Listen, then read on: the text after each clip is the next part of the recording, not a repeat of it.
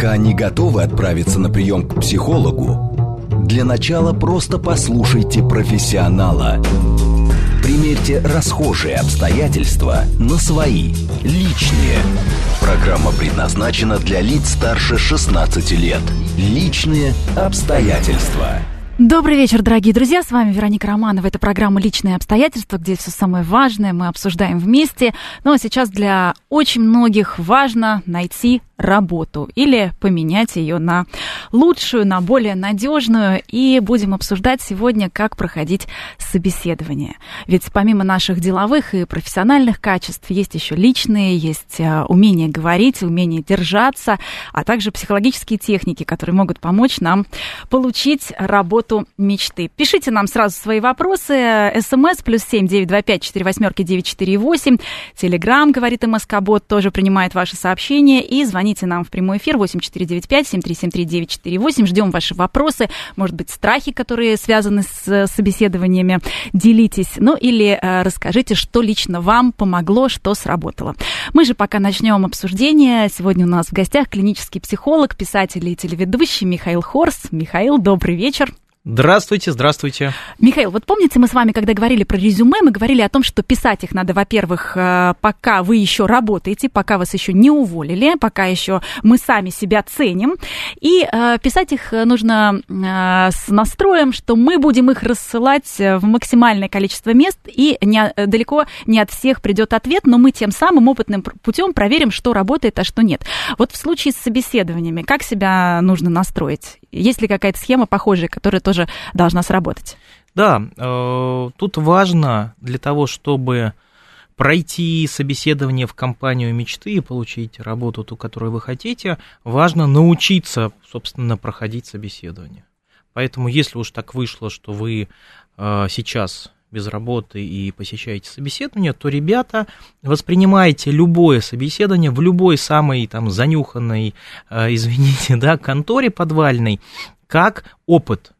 То есть вы не стремитесь прям туда устроиться на работу, да, а вы воспринимаете, что вас, о чем вас спросят, как отреагируют на те или иные вопросы, как вы отреагируете на те или иные вопросы. Ну да, мы же не каждый день ходим по собеседованиям, и даже те, кто давно работает, у кого работа есть, кто ее давно не менял и давно не проходил собеседование, конечно, с незнакомыми людьми. Конечно, поэтому любое приглашение лучше отработать, лучше сходить, посмотреть, научиться чему-нибудь, получить опыт, и потом этот опыт уже конвертировать в успех в тех компаниях, которые вас действительно привлекают. А вот прямо перед дверью HR-специалиста можно себе что-то сказать, чтобы унять тремор в пальцах рук или ног, чтобы сердцебиение успокоить? Знаете, бывает же вот такое волнение, с которым не знаешь, как справиться.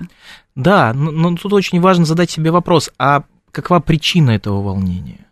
И, скорее всего, такое волнение, если оно будет у человека, то оно будет из-за повышенной значимости некого социального одобрения, да, и из-за повышенного страха быть отвергнутым.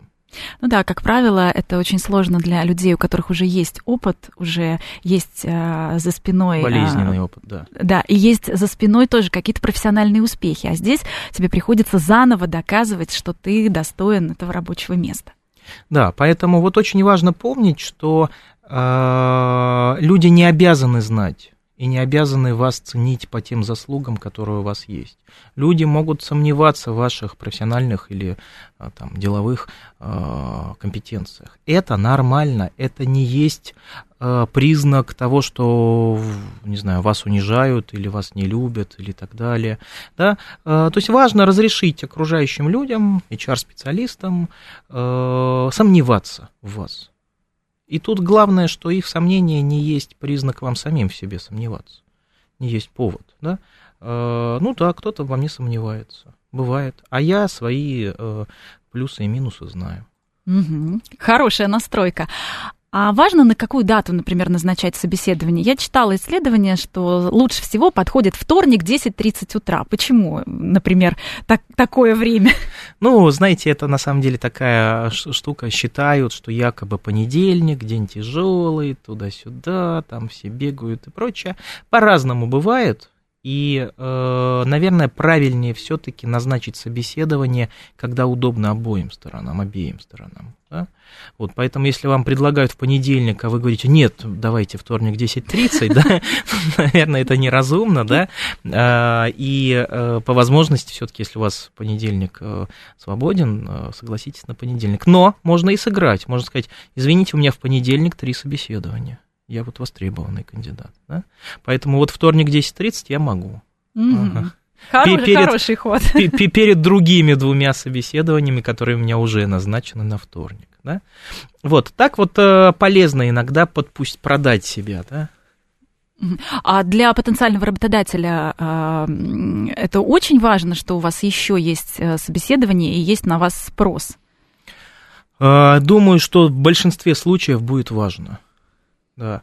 И больше того, если вы хотите все-таки получить работу, да, которая, ну, интересна, где есть перспективы и прочее, то, конечно, лучше хотя бы показать этот спрос, а еще лучше его иметь. Да, дать понять, что рынок вас ценит. Да.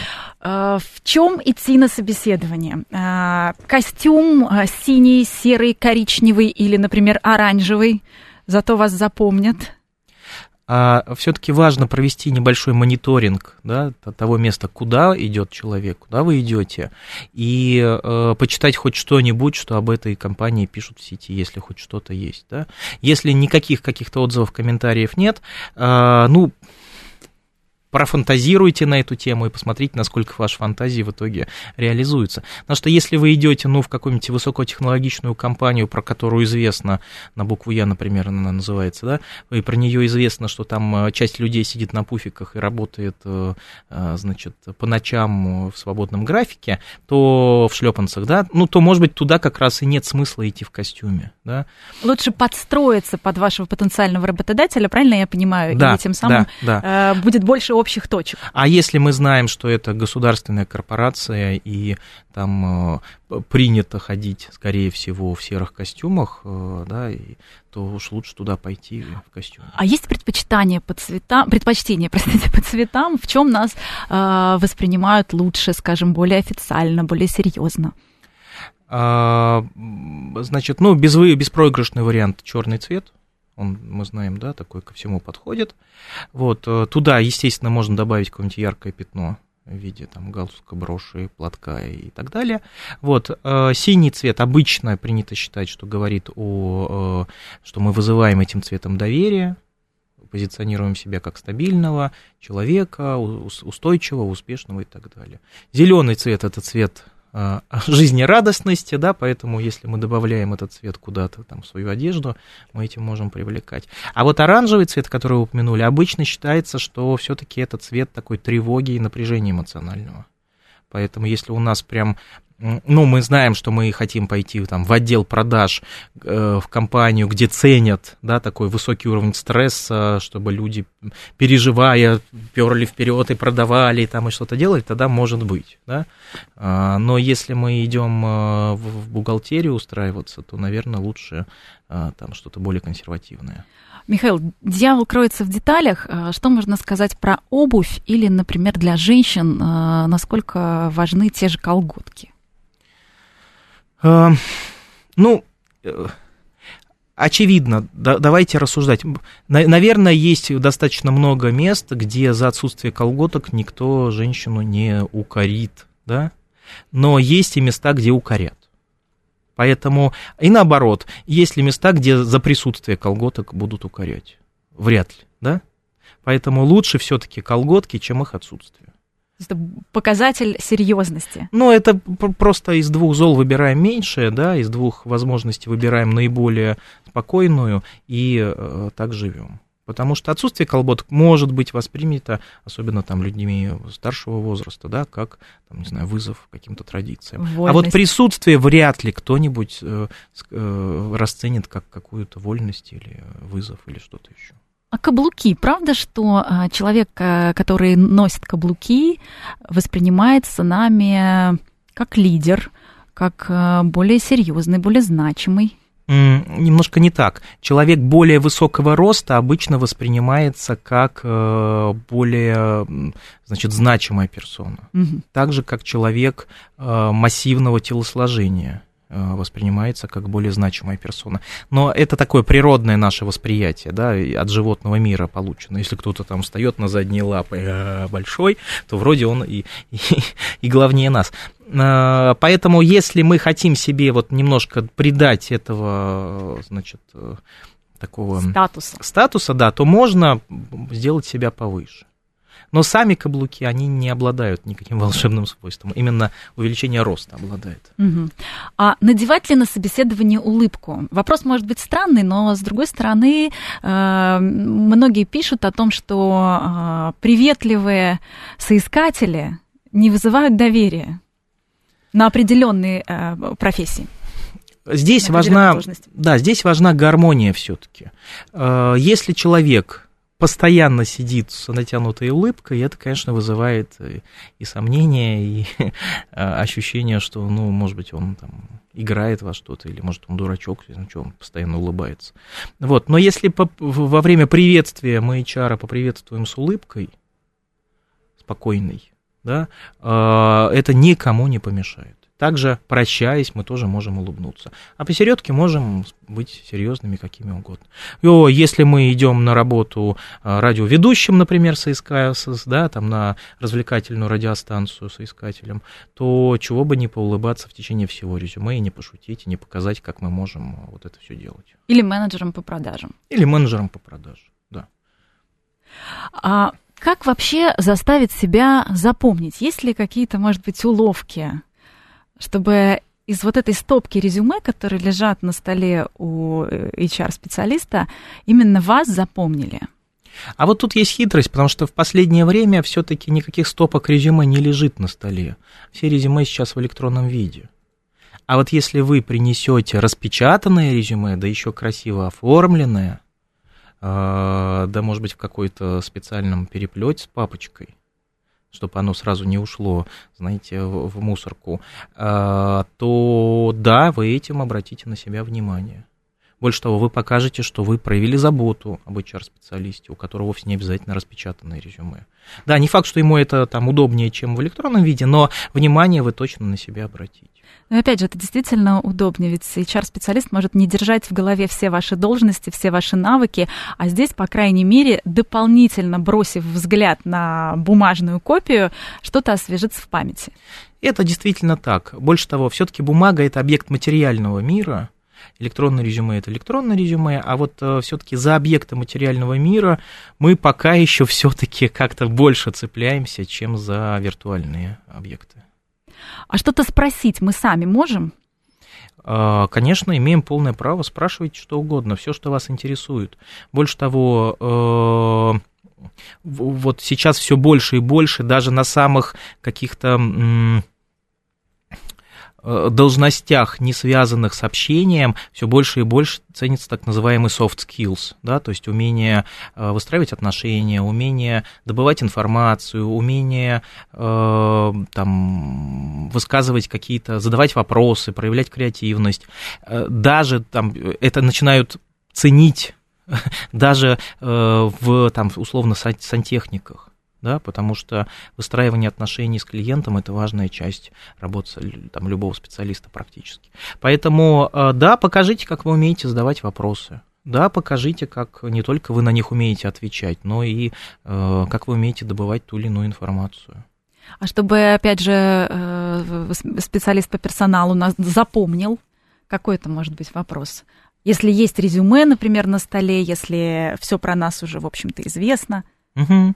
Ну, я бы спросил так, там, уважаемый специалист, уважаемый HR, при наличии трех примерно одинаковых резюме, что вы будете еще искать, кроме профессиональных качеств, да? На что вы будете обращать внимание? Что для вас вот этот человек, которого вы ищете? И, может быть, вам ответят. Не факт, но, может быть, ответят, и тогда вы будете обладать инсайдерской информацией. И сможете еще как-то в процессе беседы подстроиться. Сможете подстроиться и показать, что у вас есть то, что ищет человек. Михаил, знаете, перед тем, как пойти на резюме, очень хочется забежать куда-нибудь, взять кофе, опять же, успокоить волнение, этот стаканчик кофе с собой принести, чтобы в руках что-то теребить, чтобы не показывать, что мы волнуемся. Есть ли здесь какие-то рекомендации? Тот же стаканчик кофе или журнал у нас в руках сыграют против или наоборот? Да, я думаю, никак они не сыграют. Просто важно, опять же, ответить на вопрос, а чего я волнуюсь-то? Почему? По какой причине? И обычно человек вам ответит, потому что меня могут не взять. Но это не так. Причина волнения не в том, что вас могут не взять на работу. Причина волнения в том, что вы считаете, что это плохо, что вас не возьмут на работу. И что у вас обязательно должно быть все хорошо. Вот. Но это далеко не так. Вот снимайте корону, снимайте мантию высшего судьи, который решает, что такое хорошо и что такое плохо, да, и у вас будет меньше волнения. Могут взять, могут не взять. Плохо это или хорошо, посмотрим. Годы пройдут, и только потом я пойму, хорошо было то, что меня не взяли на эту конкретную работу, или плохо. Угу. И, может быть, это открыло для меня какие-то гениальные новые возможности. Ну, или компания, наоборот, находится в стадии кризиса и вот-вот закроется, да. И лучше поискать другую. Такое тоже бывает, и не всегда нужно расстраиваться, если куда-то не взяли. Но, как правило, мы ищем работу, потому что нужно зарабатывать деньги. Как договариваться об окладе? Ну, во-первых, если указаны какие-то ценовые рамки, понятно, что желательно в них попадать. И вы удивитесь, но огромное количество людей просят денег заметно меньше или заметно больше, чем указано в описании вакансии. Я не удивлюсь. Как правило, мы наоборот хотим уж хотя бы минимальную планочку, пожалуйста, только возьмите. Особенно если ситуация экстренная и нужно срочно идти и зарабатывать. Ну, вот разные бывают истории, но попадайте вовнутрь этих планок, верхнюю и нижнюю. Не нужно себя оценивать ни по нижней планке, ни сильно больше верхней. Да? Разрешите себе добиться большей зарплаты, если вы себя больше сейчас оцениваете, со временем. Если вас устраивает компания, устраивает ее местоположение, устраивает рынок, на котором, устраивает многое, то если вы хотите на 10 или 20% большую зарплату, разрешите себе это заработать со временем в этой компании. А как нужно про это сказать? На самом деле, не все люди могут взять и оценить себя, и еще про это сказать. Вот есть ли прям какая-то фраза? Я бы хотел за свою работу получать, например, 70 тысяч. Так посчитайте, сколько вам нужно, чтобы прожить, и плюс еще 10% откладывать. Я не про сумму, а про то, как это сформулировать. Я оцениваю свои услуги. Я провел мониторинг рынка и знаю, что такая работа стоит примерно столько-то. Меня это устраивает, я на это смогу прожить, и я считаю, что эта цена и для меня адекватная. Да? То есть здесь мы немножко манипулируем HR, да? Мы говорим, что я тоже специалист по рынку труда, я провел мониторинг, знаю, что вот есть такие оклады, я опираюсь на фактические данные, и я с этим согласен. Михаил... Ни в коем случае, знаете, не стоит говорить, конечно, маловато, ну ладно, давайте попробуем, все, за дверь пойдете сразу. Или наоборот, я готов немножечко поджаться и уступить, да, в цене сбросить. Да, не надо, да, зачем вам? Вы не на рынке, да. Вот если в вакансии не указана зарплата, то лучше спрашивать, а сколько вы хотите за это платить? Сколько вы считаете справедливая цена за эту работу? Знаете, обычно спрашивают в этой ситуации, а за сколько вы готовы делать эту работу? И тут начинается такая вот игра пинг-понг. Начинается тогда, заранее проведите мониторинг рынка, опирайтесь на среднестатистические какие-то данные. Да, я посмотрел похожие вакансии в 5 компаниях, там предлагают за это 100 тысяч. Вот, я считаю, это справедливая цена и для меня тоже. Просто компании бывают разные, не у всех HR-специалистов так подготовлены. Опять же, кто-то действительно ищет работника, который согласится за 3 копейки делать за 10. Бегите из такой компании, ищите компанию, которая будет оценивать, хотя бы минимально адекватно рынку. потому что вы потом сами будете страдать. Михаил, а вот в процессе переговоров важна ли поза, стоять, сидеть, скажем, выйти в курилку со своим потенциальным работодателем или HR-специалистом? Я бы все-таки, да, по классике шел, пришли, если HR стоит, значит, и вы стоите, но это редко такое бывает. Обычно все-таки это стол, переговорка и два сидящих человека, вот так, наверное, и лучше. А если HR зовет в курилку, то запросто это может быть провокация, да, и там проверить, а вообще вы курильщик, там, который будет тратить время компании, да, и деньги, или нет. Поэтому, ну, так, повежливо, поспокойнее, и вы в курилку, ну, я тогда здесь подожду. А вы что, курите, не курите? Да, когда курю, когда не курю, да. Ну да, сейчас действительно все за здоровый образ жизни и предпочитают сотрудников, которые не тратят драгоценное время на отвлечение вредными привычками.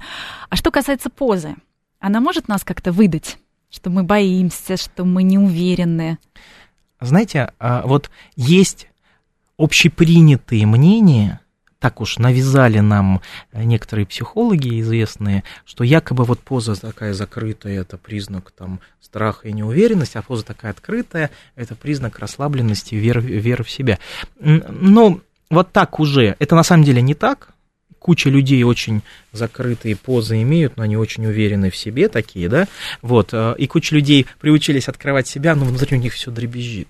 Поэтому, но ориентируйтесь вот на эти два, как бы, социальных мнения, социальных программ, да, ну, откройтесь при общении, да, можно и подзакрыться, когда на вас, например, там кто-то наезжает, да, бывает такой стресс, как-то стресс-собеседование, да, когда там специально проверяют, насколько мы реагируем. Ну, подзакрой. А какие это могут быть вопросы, когда нас проверяют?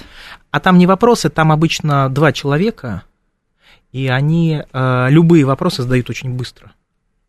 Один одно спросил, другой второе, потом третье сразу это. И на самом деле они даже не на ответы смотрят, а на то, спокойно вы себя чувствуете в такой ситуации или нет.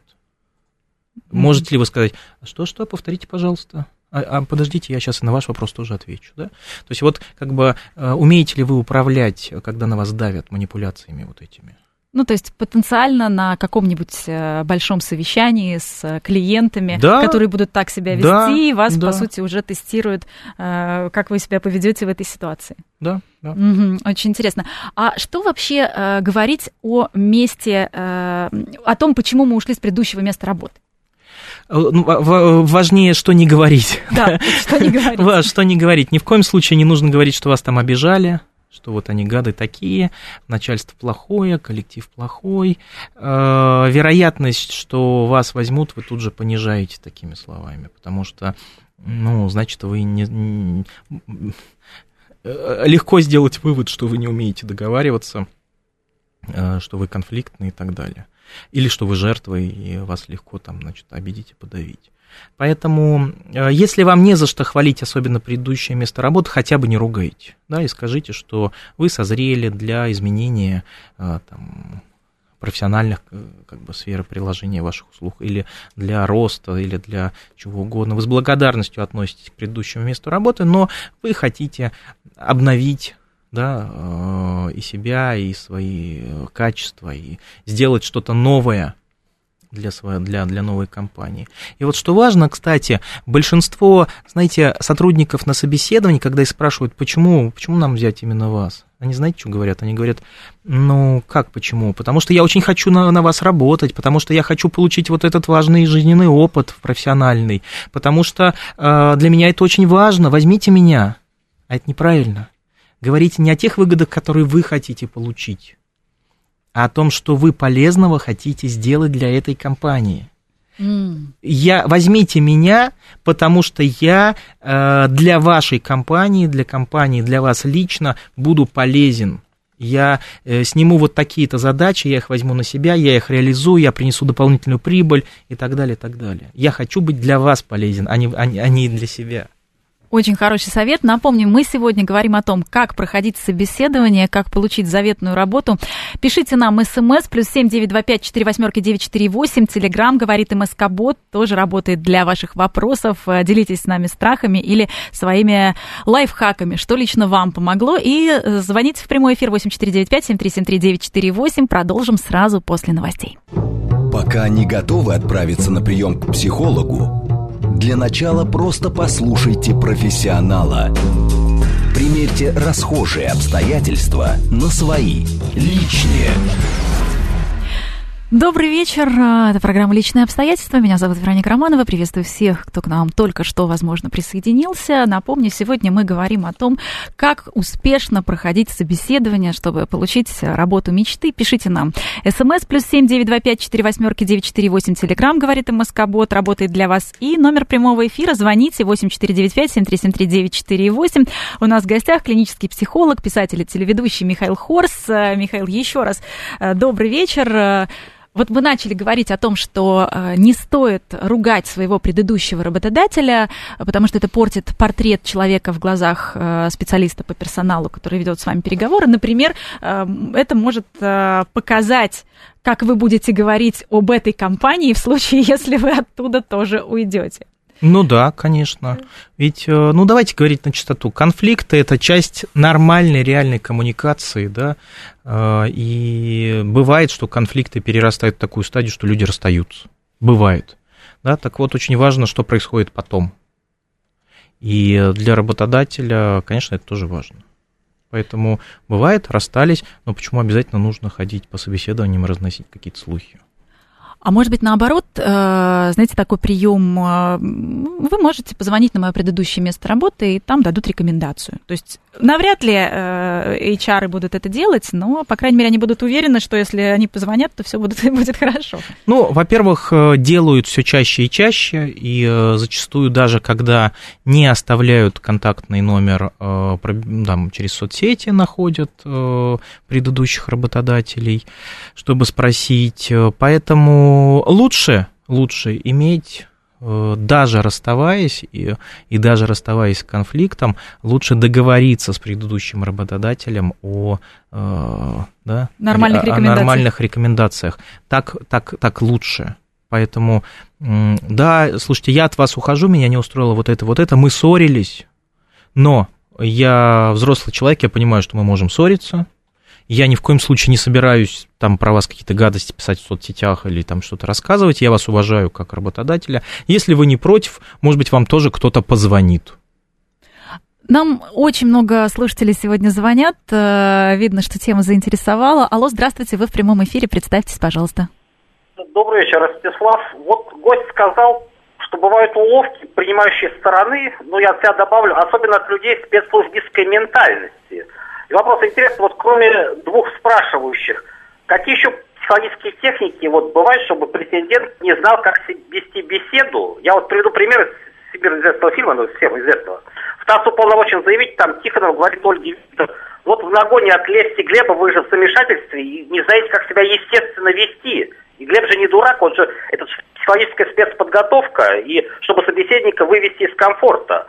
Вот что при таких психологических трюках вы посоветуете? И еще просьба к ведущей, вот про такой умелый моббинг на работе от людей с спецслужбистской ментальностью, как-нибудь поговорить отдельно. Спасибо большое. Спасибо, Ростислав. Да, о таких техниках и о том, как противодействовать психологическому давлению, мы, наверное, сделаем отдельный эфир. Михаил, ну вот, может быть, еще какие-то примеры? Да, ну, например, могут вам сказать: рассказывайте, и замолчать. И вы не понимаете вообще, откуда начать, да? Да. Вообще про что? Опять, что проверяют? Проверяют ваши способности коммуницировать. Стрессоустойчивость, умение разговаривать своего оппонента, да? Поэтому вот просто приготовьтесь к тому, что самый неправильный ответ на фразу «рассказывайте» – это «а что рассказывать-то?». Вот если вы так ответите, поэтому приготовьтесь заранее. Рассказывайте, да? И знаете, чего еще обычно добиваются? Что в этот момент человек запаникует и начнет рассказывать о себе, значит, что-то такое, что он хотел бы скрыть. Значит, вот один из моих клиентов тоже так практиковал такой прием, и он говорит, я ему говорю, ну, рассказывайте, да, а собеседование было на начальника там что-то склада, и этот потенциальный кандидат говорит, ну, что рассказывать, ну, я не пью. И мой клиент говорит, я сразу понял, что человек... Не, ну если человек первым делом говорит о том, что он не пьет, да, скорее всего, пьет. Ага. Вот так. Это прям, ну, четкий такой прием. Поэтому, да, заранее приготовьтесь, что вы будете говорить, когда вам просто скажут, ну, разговаривайте, расскажите о себе. Да, тоже хорошо. Расскажите о себе, с чего начнете. Составьте себе планчик. Чтобы не забыть, напишите. Никто вас не будет укорять, если вы придете с блокнотиком и перед собеседованием просмотрите, что вы можете о себе рассказать. А когда человек вообще начинает всех обвинять, знаете, там, политическую ситуацию, мировой финансовый кризис, предыдущего работодателя за то, что он, ну, может быть, не давал воплощаться всем творческим идеям, то есть не конкретно про конфликт, да, с работодателем, а просто про то, что все вокруг виноваты. Вот, наверное, не стоит этого делать на собеседованиях, да? Ну, конечно, а зачем нам брать на работу человека, который со всем миром в конфликте находится?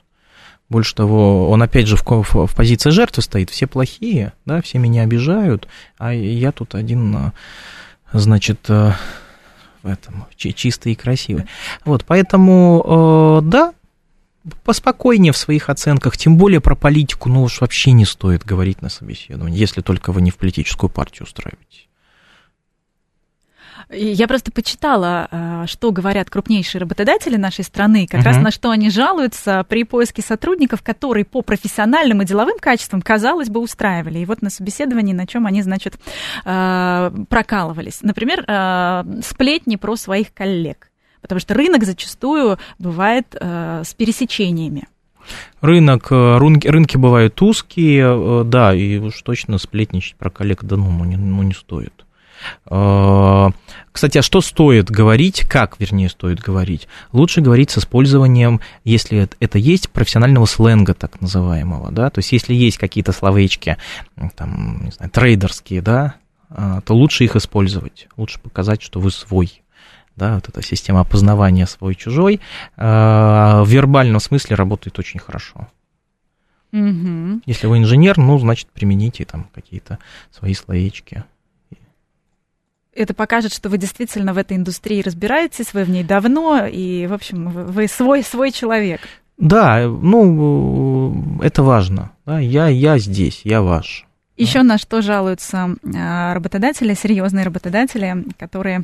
хотели бы взять сотрудника на работу, но начинают рассказывать про свой собственный кризис, про персональный эмоциональный тупик.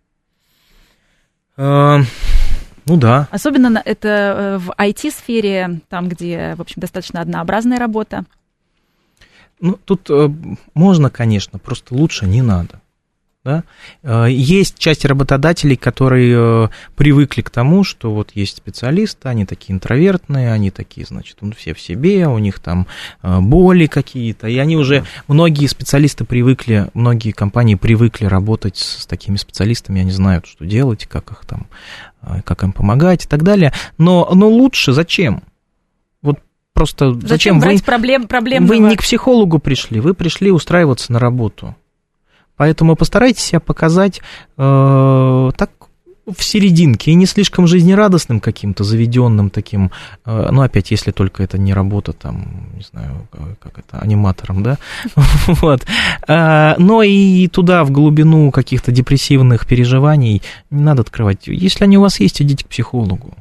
А вот техника «повтори, согласись и добавь». Работает она на собеседованиях. Сейчас приведу пример. На эту должность мы ищем человека, который будет проводить в офисе, допустим, 8 часов с понедельника по пятницу, а в выходные выходить на работу по необходимости. И за это мы платим премиальными. То есть, другими словами, у меня будет стандартная рабочая неделя, но иногда будут случаться переработки. То есть это мы повторили, что характерно для нашей профессии. Мы согласились, однако я могу эти процессы оптимизировать, и никому в выходные выходить не придется. Ну, я постараюсь оптимизировать. Да, вот, значит, первые две части – это здорово, повторили, согласились. Добавить что-то новое, тут надо смотреть, не обязательно. Да? То есть, если у работодателя это именно и есть требование выходить по выходным, да, то говорить на берегу, пока мы еще в лодку не сели, что я тут все оптимизирую, а вы тут, дураки, не можете этого сделать, ну, странно звучит. Вот. И что важно, техника, несомненно, рабочая, она, конечно, была создана не для прохождения резюме, а для продажи людям, там, для продавцов, да, для такой коммуникации. Вот. Но только важно помнить, что если вы только в рамках этой техники общаетесь, если вы повторите ее несколько раз, то вас раскусят, да, и поймут, что вам особенно не о чем-то и говорить. То есть это хорошо в какую-то такую заминочку, мере, паузу? Да, имейте в виду эту технику, если вдруг вам нечего сказать, то повторить оконцовку, да, или полностью фразу собеседника, согласиться с ним в этом, и, ну, иногда и чего-то добавить от себя полезно, но если вы только так общаетесь, еще раз, да, вы покажете, что вы внутри пустышка. Прекрасные вопросы от наших слушателей, почитаю. Вот как отвечать на вопросы на собеседовании про личную жизнь женщине, в браке или нет, и есть ли дети, и что отвечать HR-у женщине, когда спрашивают, ну, вы можете скоро уйти в декрет, а мы должны будем это оплачивать? Ну, ответьте, любой человек может уйти в декрет, заболеть, умереть, там, да, как бы скажите, я не собираюсь, даже если вы собираетесь, скажите, я не собираюсь. Я child-free. Вот, скажите, обманите, это можно сделать. Почему нет? У вас есть права, гарантированные вам нашим законодательством, и, ну, на самом деле это нарушение закона, да, не брать человека только потому, что он женщина, которая может уйти в декрет. Поэтому, если люди так спрашивают, то обманите их и прокатитесь на них за счет этого. Нормально. Пусть оплачивают декретный, да, отпуск. Пусть оплачивают. Спрашивают наши слушатели, как вы думаете, Михаил, у 50-летнего менеджера по продажам есть ли шанс устроиться по специальности? Я скорее, наверное, перефразирую, как поменять вот этот настрой. Видно уже в вопросе, что уверенности в себе у человека нет. Ну, понятно, что не безосновательно. Ну, что делать в такой ситуации? Не знаю, а чего? 50 лет, менеджер по продаже в огромном количестве дел, бизнесов, это прям ресурсный возраст. Я бы, например, с удовольствием стал покупать там что-то такое, какую-то услугу, там, B2B, бухгалтерскую, например, да, требующую, или банковскую, с удовольствием бы стал покупать у человека, который в этом бизнесе 20 лет, да, или там недвижимость. Блин, лучше пусть будет женщина или мужчина за 50, чем соплюшка какая-нибудь, извините, да, которая вообще знать не знает, что такое там элитная недвижимость. Поэтому, да, ну, ищите там свои сегменты и... Но иногда, простите, что вас перебью, иногда и потенциальный работодатель тоже достаточно молодой, у которого не хватает вот этих soft skills, у которого не хватает такта, не хватает уважения к возрасту и к опыту зачастую, ведь, наверное, вы тоже с этим встречались. Ну, бывает, тогда, тут смотрите... Желательно тогда иметь все-таки некую возможность, некую финансовую подушку безопасности, которая вам позволит сказать: возьмите меня на стажировку. Я готов там неделю, две, три, четыре показать, что я могу. Кстати, прекрасный фильм «Стажер» есть на эту тему, да, где человек уже в возрасте приходит в большую компанию и очень много может ей дать. Да, поэтому зависит, видите, не от возраста, а от того, насколько вы сами активны. Поэтому поменьше вот этой, опять же, жертвенности. Мне 50, меня никто не возьмет. Идите, предлагайте. Да, вам, наверное, труднее в современном мире, но труднее и невозможно – это разные вещи. Это разные слова, разные по смыслу. Да, может быть, кто-то будет к вам предвзят. Примите это как данность, как условие. Подумайте, что вы будете отвечать на эти вопросы, на эти возражения. Вы, в конце концов, менеджер по продаже. И идите и продайте себя. Легкой жизни никто не обещал. Прекрасно. Михаил, а что касается макияжа, вот особенно для женщин, конечно, все хотят себя преподнести ярко, красиво. Нужно это или нет? Особенно, есть ли разница, мы идем, например, к специалисту по персоналу, к женщине, к мужчине, нужно ли это учитывать?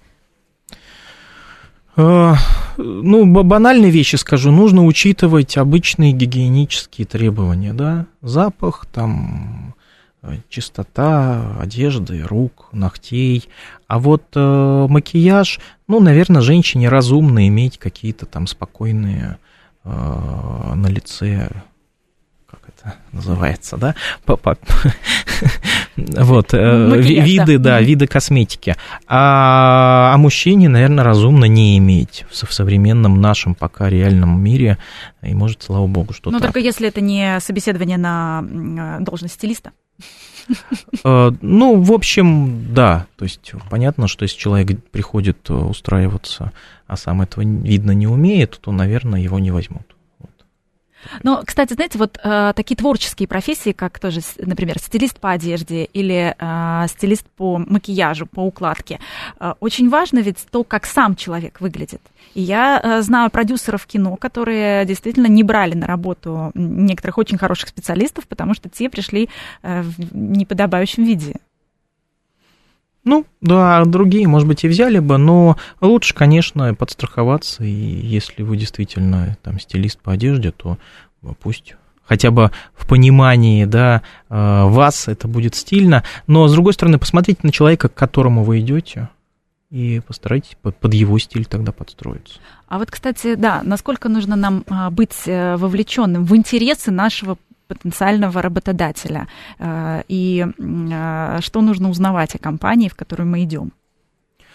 Если это компания нашей мечты, то лучше узнать, чем больше, тем лучше. Вот. И лучше, конечно, этим прихвастнуть, сказать, я знаю, что у вас вот такие процессы, реструктуризация, что у вас только что купил, там, не знаю, Сбербанк, или вы купили Сбербанк только что, да, я прям с восхищением отношусь к этим процессам, хочу в них участвовать, да, хочу тоже принести пользу. Вот, это выглядит гораздо лучше, чем, а чем вы занимаетесь? Вот такой вопрос от кандидата на должность, да. Я что-то слышал, а чем вы занимаетесь, да, вот.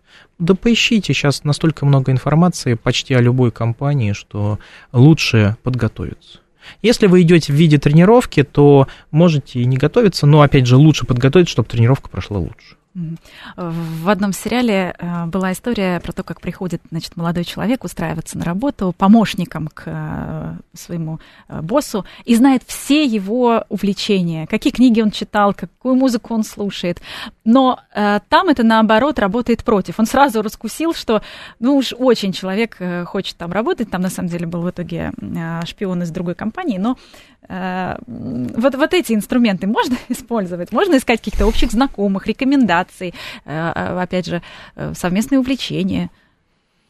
Можно, и зачастую это работает, иногда может не сработать. Но опять, настрой на поиск работы следующий, не обязательно должно сработать. Да? Может быть и по-другому, чем я хочу. По-другому, чем я хочу, это неплохо, это просто по-другому, чем я хочу. Да? Потому что если мы вкладываем слишком много ожиданий в любое событие, то вдруг не так пойдет, а мир у нас многовариантный, да, то мы испытываем сильную боль, когда идет не так, как мы сильно ожидали.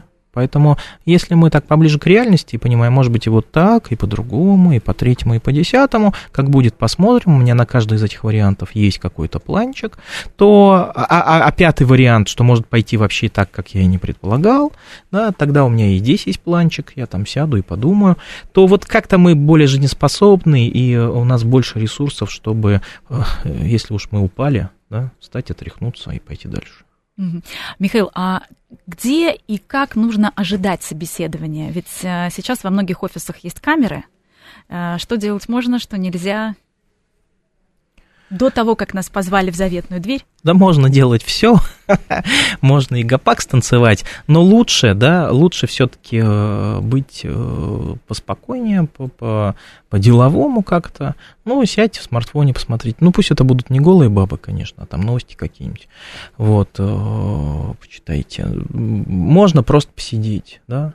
Это, кстати, хороший, если за вами следят и смотрят, как вы проводите вот эти там 5 свободных минут, не уткнуться в смартфон в современном мире, это значит показать работодателю, что вы человек волевой, что у вас нет вот этой зависимости от гаджетов, и что вы можете занимать себя чем-то еще, кроме смартфона, да. Ну вот мы сейчас идею подкинули и для работодателей проверять своих потенциальных работников, действительно смотреть, как они проводят свободное время, насколько есть вот эта зависимость от смартфона, от социальных сетей, потому что это даже, наверное, пострашнее курения сейчас привычка.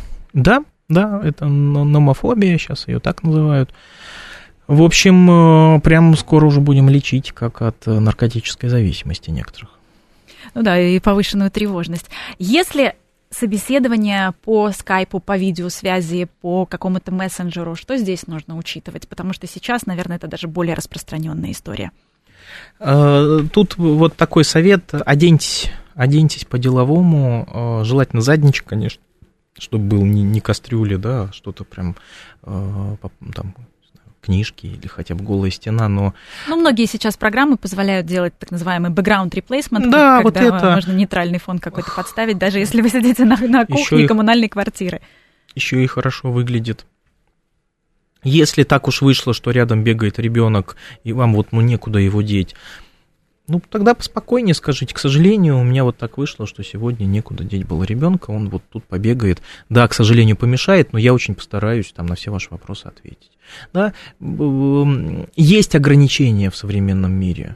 Это норма иметь ограничения. Если работодатель считает, что вы единственный на свете человек, у которого ограничений быть не должно, найдите другого работодателя, потому что таким работа не заладится. А как сразу поставить, например, свои рамки, что вот в четверг в 7 часов вечера я забираю детей из бассейна и никак не могу по-другому? А в чем проблема? Так скажите. Вопрос, если человек не может так сказать, да, тогда разбирайтесь, чего вы боитесь. Что у вас, где у вас вот это вот опять осуждение, там, или у вас есть вот это навязанное родителями потребность обязательно всем угодить. И тогда соберите книжку, читайте, как убрать это. Сейчас все в книжках очень хорошо, много прописано. Почему мы должны обязательно всем угождать? Почему нами обязательно должны быть довольны все? С какой радостью? Разрешите окружающим людям быть вами недовольными. Это нормально, это часть жизни. А вот в случае, если несколько, ну, скажем так, провальных собеседований, да, и вот еще одно, может быть, тоже есть какие-то еще заветные слова, то есть там, где уже, знаете, это подкреплено, не просто наши страхи, а где уже это подкреплено тем, что случилось. Ну, случилось. Само слово «провальный» создает отрицательное переживание. Mm-hmm. Не бывает провальных, бывает опыт. Поэтому у меня еще одно собеседование, которое принесло мне определенный опыт. Да? И знаете, кто переживает, когда его там, одно, второе, третье собеседование он не прошел? Переживает тот, кто считает, что 3 собеседования – это много. А вот люди, которые знают, что 3 собеседования в день – это нормально, и в течение месяца можно так делать, да, то вот они как раз, ну ладно, но еще одно не срослось, бывает. Поэтому не бывает много и мало собеседований, бывает столько, сколько получается. Старайтесь. И еще раз, если вы не можете найти работу по специальности, или если вот, ну, не можете найти работу на те деньги, на которые вы хотите, это совершенно не повод сидеть и грустить и не работать. Пойдите на другую пока. Вот, к сожалению, почему-то наше общество уверено, что обязательно надо работать по специальности. В каких-нибудь штатах, если человек, там, не знаю, закрылся завод, и он не может пока устроиться на инженерную должность, он или берет чемоданчики и уезжает в другой город, да, а у нас все сидят на месте и как бы ждут, что им дадут здесь работу, или он идет работать официантом и не видит в этом ничего плохого, временно вот затыкает дыру. Кстати, одна моя знакомая работала официанткой, потом открыла свое кафе, потому что она получила огромный опыт, навык и была в этом бизнесе, что называется, с нуля. Хотя у нее не было какого-то большого стартового капитала, она действительно там просто изучила изнутри модель нового бизнеса, которая пришла ей в голову уже как основное занятие. Да. Поэтому, ну, ребят, бывает, что вы не востребованы в том месте, в котором вы считаете себя специалистом. Это не значит, что это конец света. Это значит, что перед вами открыты другие ворота, вот постучитесь в них тоже. Ну и просто завершая наш разговор про онлайн-собеседование, обязательно нужно проверить технику, обязательно узнать у своего работодателя, какими мессенджерами он предпочитает пользоваться, Skype или действительно... Прекрасный совет, да, заранее наушники, техника, доступ к интернету, работоспособность компьютера. Вот, да, посвятите 10 минут времени этому, чтобы не волноваться, когда что-то там прервалось. И чтобы не выглядеть неподготовленным на самом первом этапе. Но мне кажется, что мы, Михаил, с вами блестяще подготовили к собеседованиям всех, у кого мы предстоят. Да, и даже работодателям дали несколько советов, как проверять будущих сотрудников.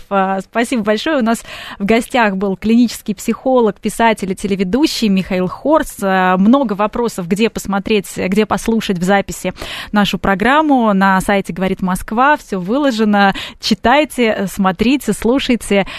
Мы с вами услышимся через неделю. Это была программа «Личные обстоятельства». Желаем вам всем успешно пройти собеседование и получить работу вашей мечты.